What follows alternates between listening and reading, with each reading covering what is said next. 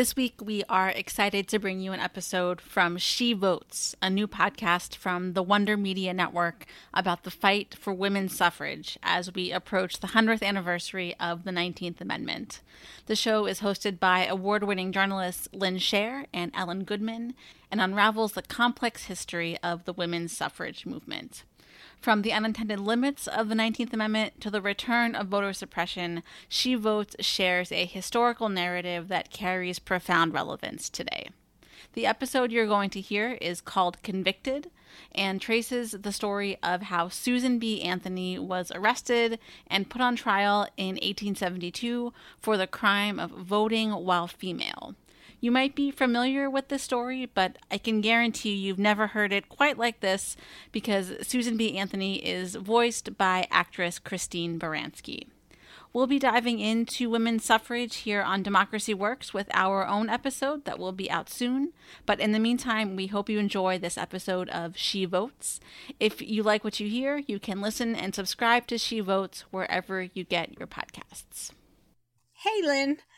I woke up this morning thinking about our mothers, Shirley and Edith.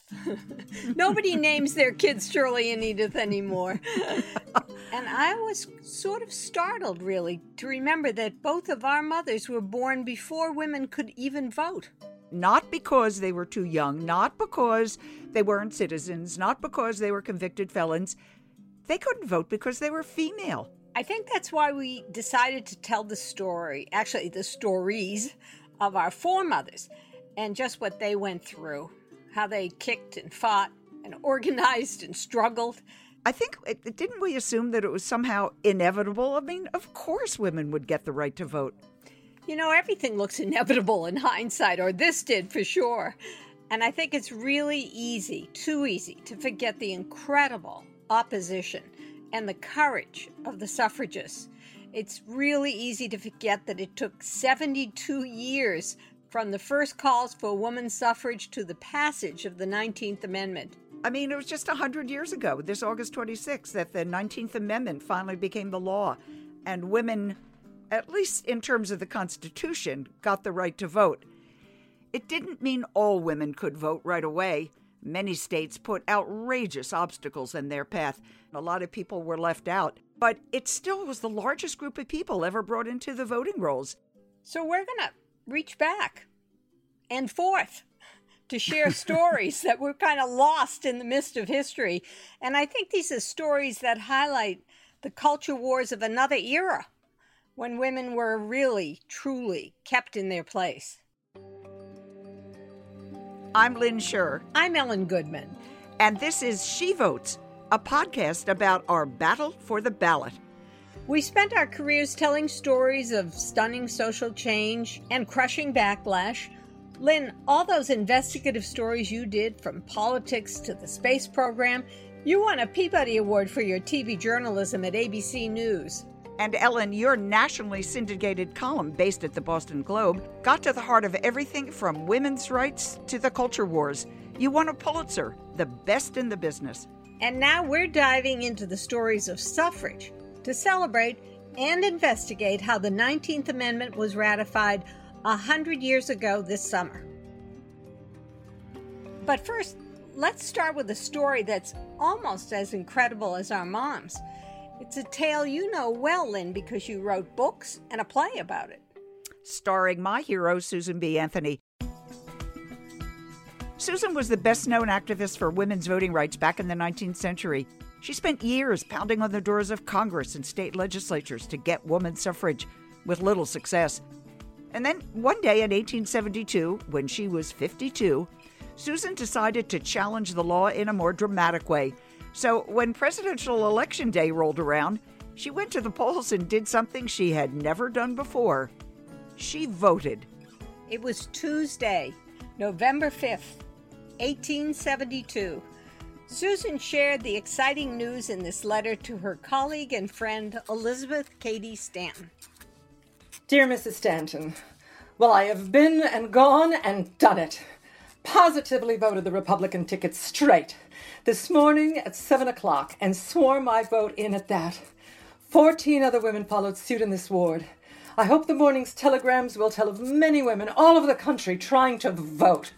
We are in for a fine agitation on the question. Susan B. Anthony had put out a call for female voters that morning in 1872, an army of women that might lead to a legal ruling guaranteeing their rights. It was a new strategy, a potential game changer. And it all began in a three story red brick house at number 17 Madison Street. So we're going to come right in the, the front door. Uh, Deborah Hughes is president of the Susan B. Anthony Museum and House in Rochester.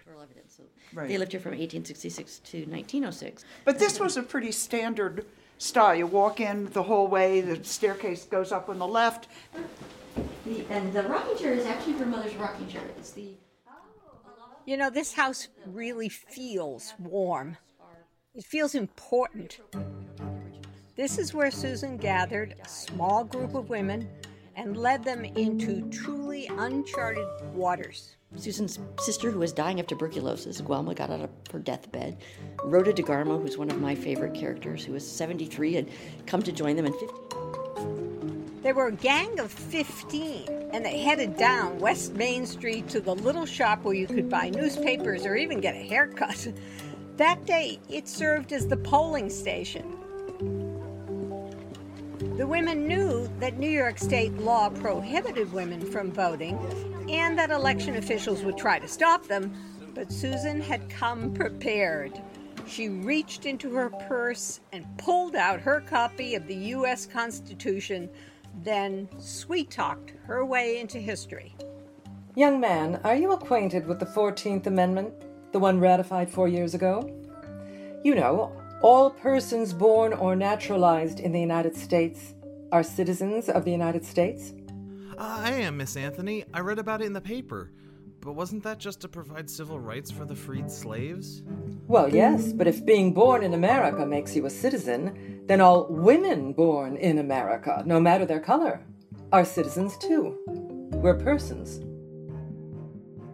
Okay, it wasn't exactly sweet talk, more like smart talk. In 1868, the 14th Amendment had extended American citizenship to formerly enslaved people. It wasn't meant to imply anything more. But a lawyer friend had looked at the language and saw a loophole. Citizenship included women. And you know, the 15th Amendment, ratified just two years ago, it describes the right of citizens of the United States to vote. So being a citizen means you have the right to vote. See? The 15th Amendment was passed to enfranchise black men, not any women, but Susan said that phrase, the right of citizens to vote, meant women with citizenship had the right too. She was simply claiming what was hers. Ann Gordon, longtime history professor at Rutgers University and the leading authority on early suffrage history, explained Susan's reasoning. That we would have established the principle that voting is so central to our concept of government that we we assert that every adult citizen would have a right to vote. It just comes with citizenship. Or, as Susan put it, we no longer have to ask for the vote. We have it already. Now, to be clear, citizenship still left out a lot of people, but here in 1872, Susan saw it as an opening for some women to vote it was a clever, if controversial, interpretation. It meant the new federal amendments overruled traditional state control of voting rights. Susan's arguments left the polling official speechless. Or maybe he was just intimidated because she was one of Rochester's most prominent citizens. He kind of just gave up, then handed her four paper ballots, tickets as they were called then, and she marked her choices for congressman, congressman at large, state assemblyman, and for Ulysses S. Grant, President of the United States. All Republicans, by the way, at the time, the Republicans were the Progressive Party. It was still the party of Lincoln. Then she folded the tickets, handed them back, and watched while they were dropped in the ballot box. The 15 women with her did the same.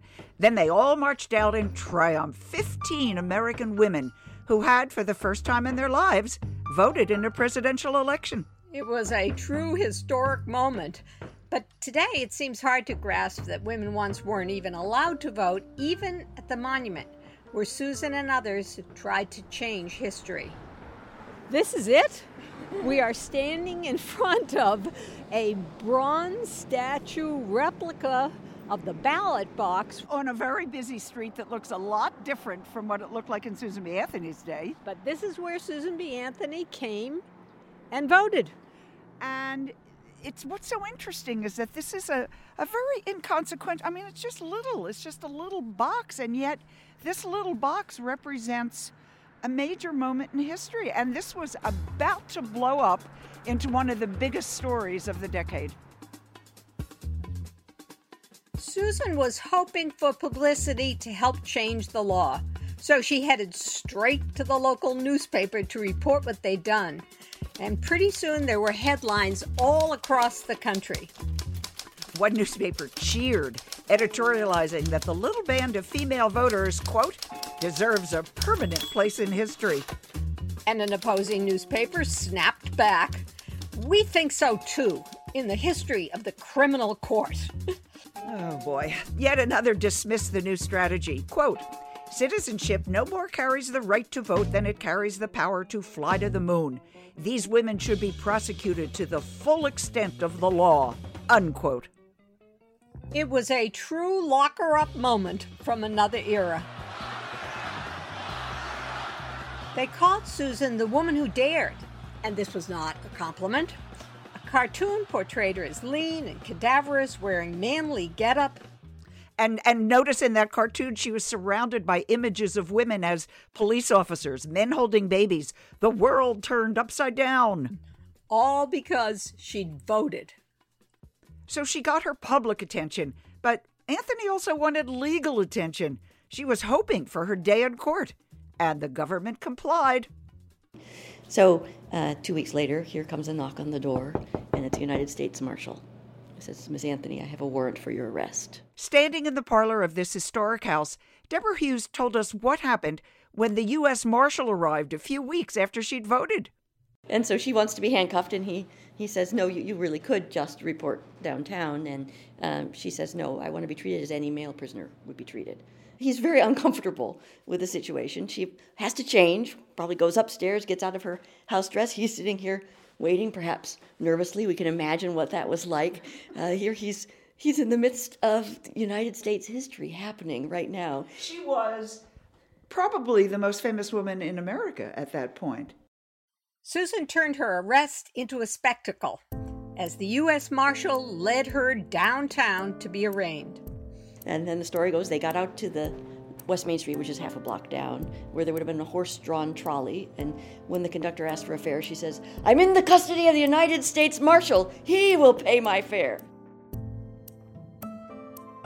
So she wasn't exactly afraid to be arrested. No, indeed. She took it as a badge of honor, as did all the Rochester women. Anything that might lead to full suffrage for women citizens. They were pretty ballsy. They were indeed.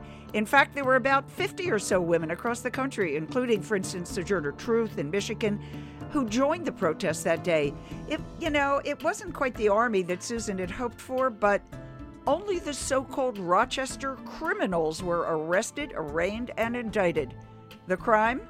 Voting while female. Susan was singled out for prosecution, but the government seemed, um, unprepared. They'd never charged a woman for illegal voting. They didn't know how to describe the situation. Right. According to the law, they had to establish first that she was female. So at one hearing, an inspector was asked, Was Miss Anthony dressed in the apparel of a woman, and had she the appearance of a woman? Just to establish that she was not pretending to be a man. Yeah, as if. Even the legal forms had no female pronouns. To fill them out for Susan, the clerk stuck a little S before the word he to make it read she. I mean, really? Finally, Susan's trial date was set, May 1873, four months away. So Susan hatched a plan. Instead of waiting quietly, she went on a speaking tour, proclaiming the need for woman suffrage to packed halls across the country. Then she returned home, lecturing for the last month in the county where she was to be tried. Every night, another precinct, all to convince potential jurors of her innocence. Friends and fellow citizens, I stand before you under indictment for the alleged crime of having voted at the last presidential election without having a lawful right to vote.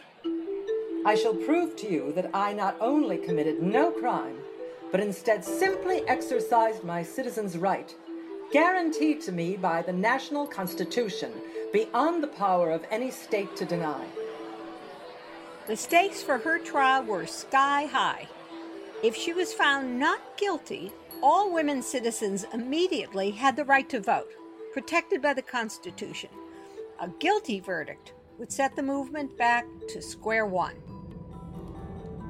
Susan carried her message through snow and sleet, slept in hard hotel beds, shivered through frigid holes, passionately arguing her case. It is downright mockery to talk to women of their enjoyment of the blessings of liberty while they are denied the use of the only means of securing them the ballot. Susan's speeches reached an audience far beyond New York State.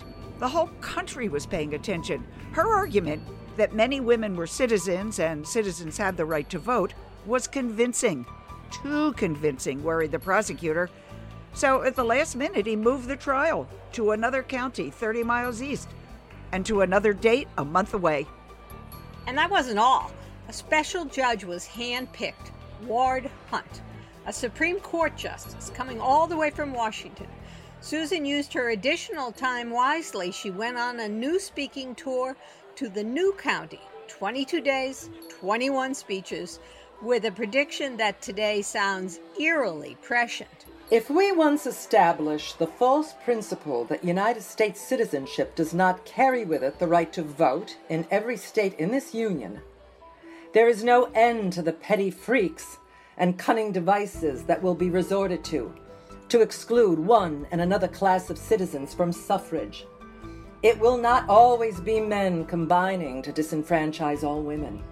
It will not always be the rich and educated to cast off the poor and ignorant. Everyone's voting rights will be under attack. Susan knew her trial would determine more than the fate of one woman.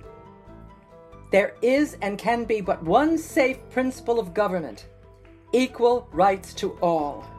And any discrimination against any class, whether on account of color, race, nativity, sex, property, culture, can but embitter and disaffect that class, and thereby endanger the safety of the whole people.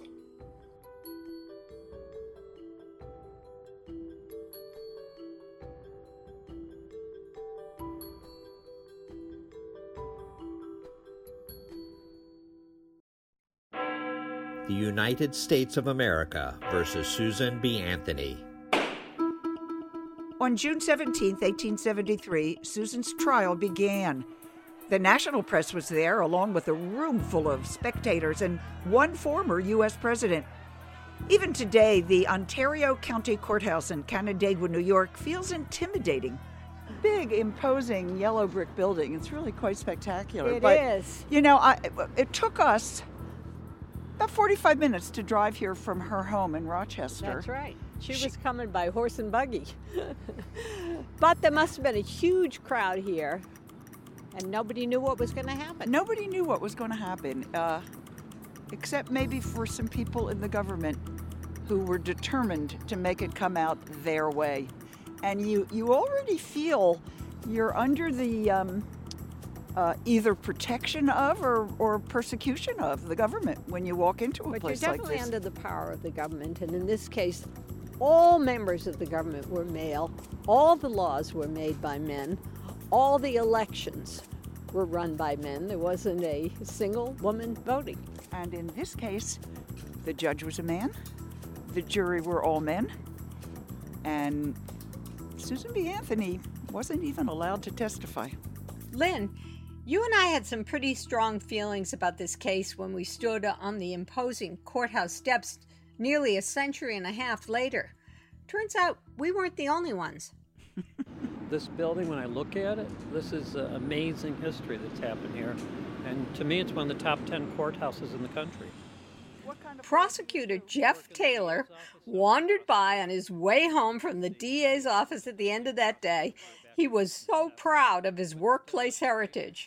I mean, forget the Michael Jackson trial, forget the Bill Clinton trial. This history happened here, where Really? a woman wrongly went on trial for exercising what should be a fundamental human right.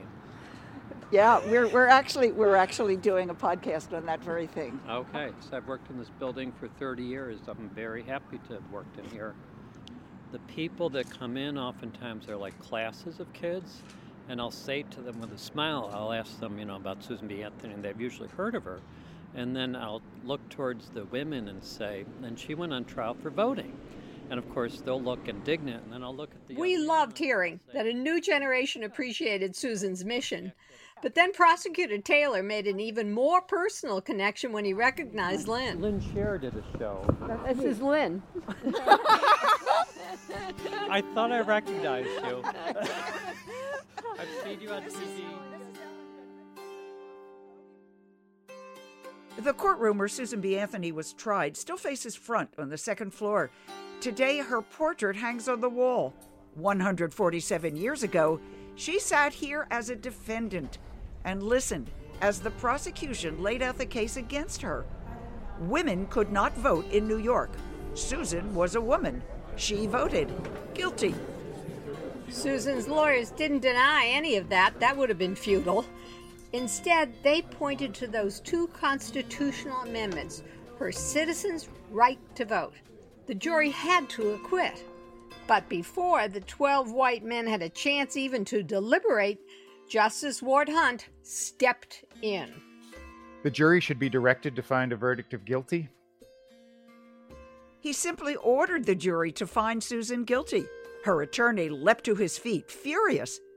It is for the jury to determine whether the defendant is guilty of a crime. No, sir. Take the verdict, Mr. Clerk. Will the clerk poll the jury? No. Gentlemen of the jury, you are discharged. Justice Hunt refused to hear a single word. He sent the jurors home. As Susan watched the 12 men leave the courtroom, she felt that justice had also left. The next day, the judge announced Susan's sentence. But before he did so, he made a serious error of judgment. He gave Susan a chance to speak. Big mistake. The defendant will rise.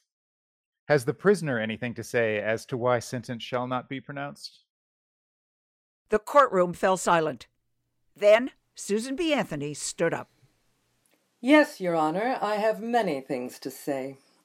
For in your ordered verdict of guilty, you have trampled underfoot every vital principle of our government. My natural rights, my civil rights, my political rights, my judicial rights are all alike ignored. Robbed of the fundamental privilege of citizenship, I am degraded from the status of a citizen to that of a subject. And not only myself individually, but all of my sex are, by your Honor's verdict, doomed to political subjection under this so called form of government. The court cannot listen to a rehearsal of arguments the prisoner's counsel has already consumed three hours in presenting. Sit down, Miss Anthony. She didn't sit, and she didn't stop. May it please your honor, I am not arguing the question, but simply stating the reasons why sentence cannot, in justice, be pronounced against me. Your denial of my citizens' right to vote is the denial of my sacred rights to life, liberty, property, The and... court cannot allow the prisoner to go on. But your honor will not deny me this one and only poor privilege of protest against this high handed outrage upon my citizens' rights. May it please the court to remember that since the day of my arrest last November, this is the first time that either myself or any person of my disfranchised class has been allowed a word of defense before judge or jury. The prisoner must sit down. The court cannot allow it. Susan kept standing and speaking. The court must insist. The, the prisoner has been tried according to the established forms of law. Yes, Your Honor, but by forms of law all made by men, interpreted by men, administered by men, in favor of men and against women, and hence your Honor's ordered verdict of guilty against a United States citizen for the exercise of that citizen's right to vote simply because that citizen was a woman and not a man. The court orders the prisoner to sit down. It will not allow another word. When I was brought before your honor for this trial, I hoped for a broad and liberal interpretation of the Constitution and its recent amendments that should declare all United States citizens under its protecting aegis. But failing to get this justice, failing even to get a trial by jury not of my peers, I ask not leniency at your hands, but rather the full rigors of the law. Susan was finished. She took her seat. The prisoner will stand up. The sentence of the court is that you pay a fine of $100 and the costs of the prosecution. May it please your honor, I shall never pay a dollar of your unjust penalty.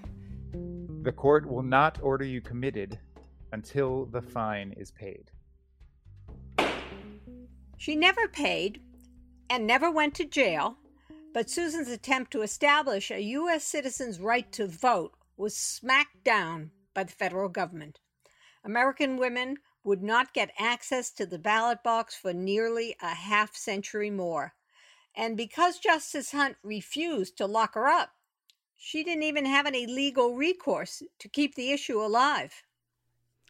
You know, Ellen, I never tire of hearing about and reliving this trial.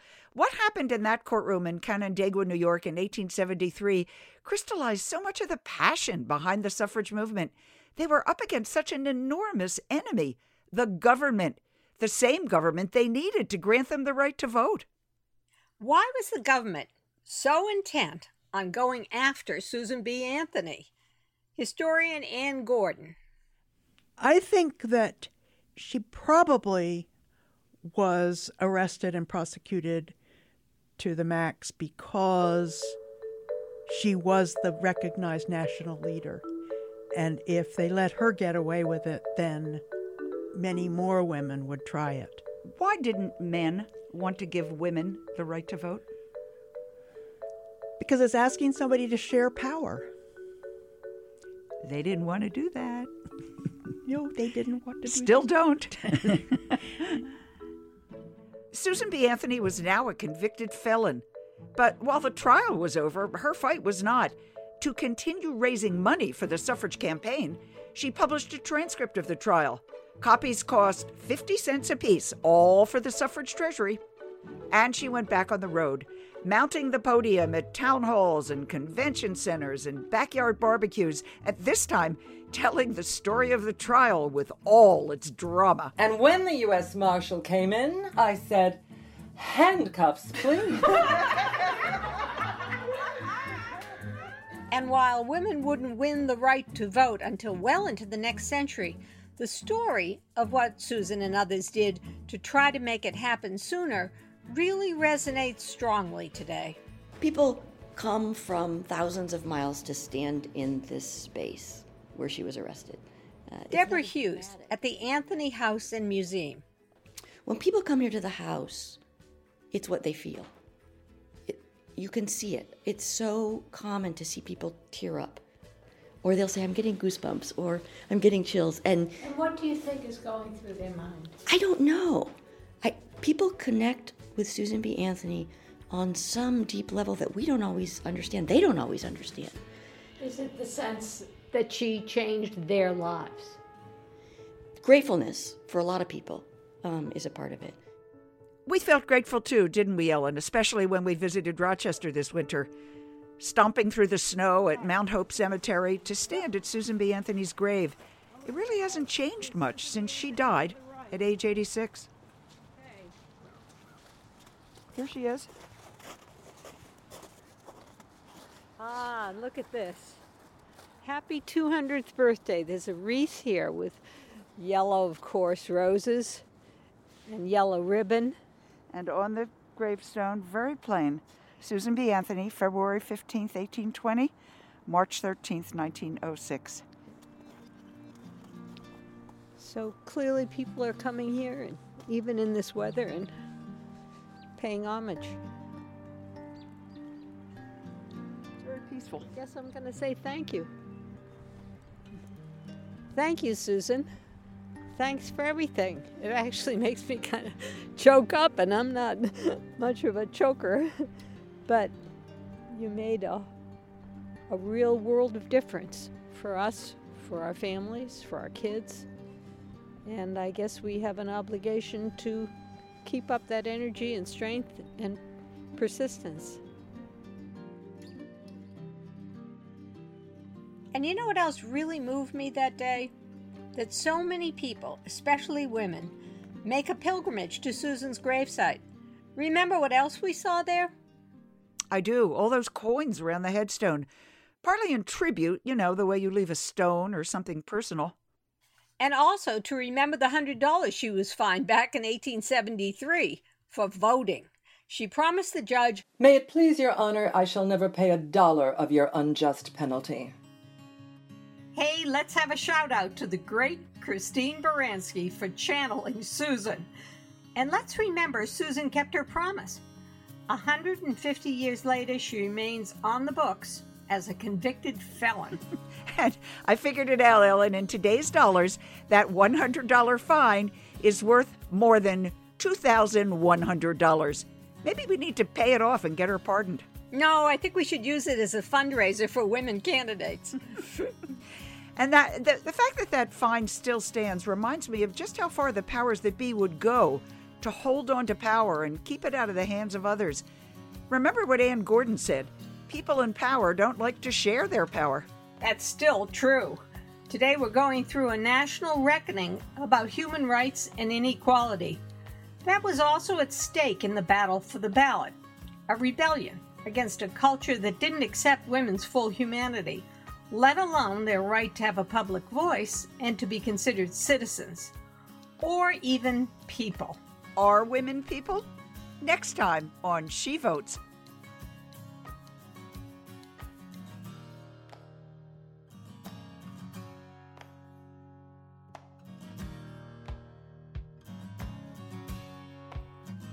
She Votes is produced by Maddie Foley, Edie Ellard, and the team at Wonder Media Network. To learn more about our Battle for the Ballot, you can follow us on Twitter at WMN Media, on Instagram at WMN.media, or on our website, SheVotesPodcast.com. Special thanks to Christine Baranski, Soren Kissel, Sean Patel, and thank you for listening.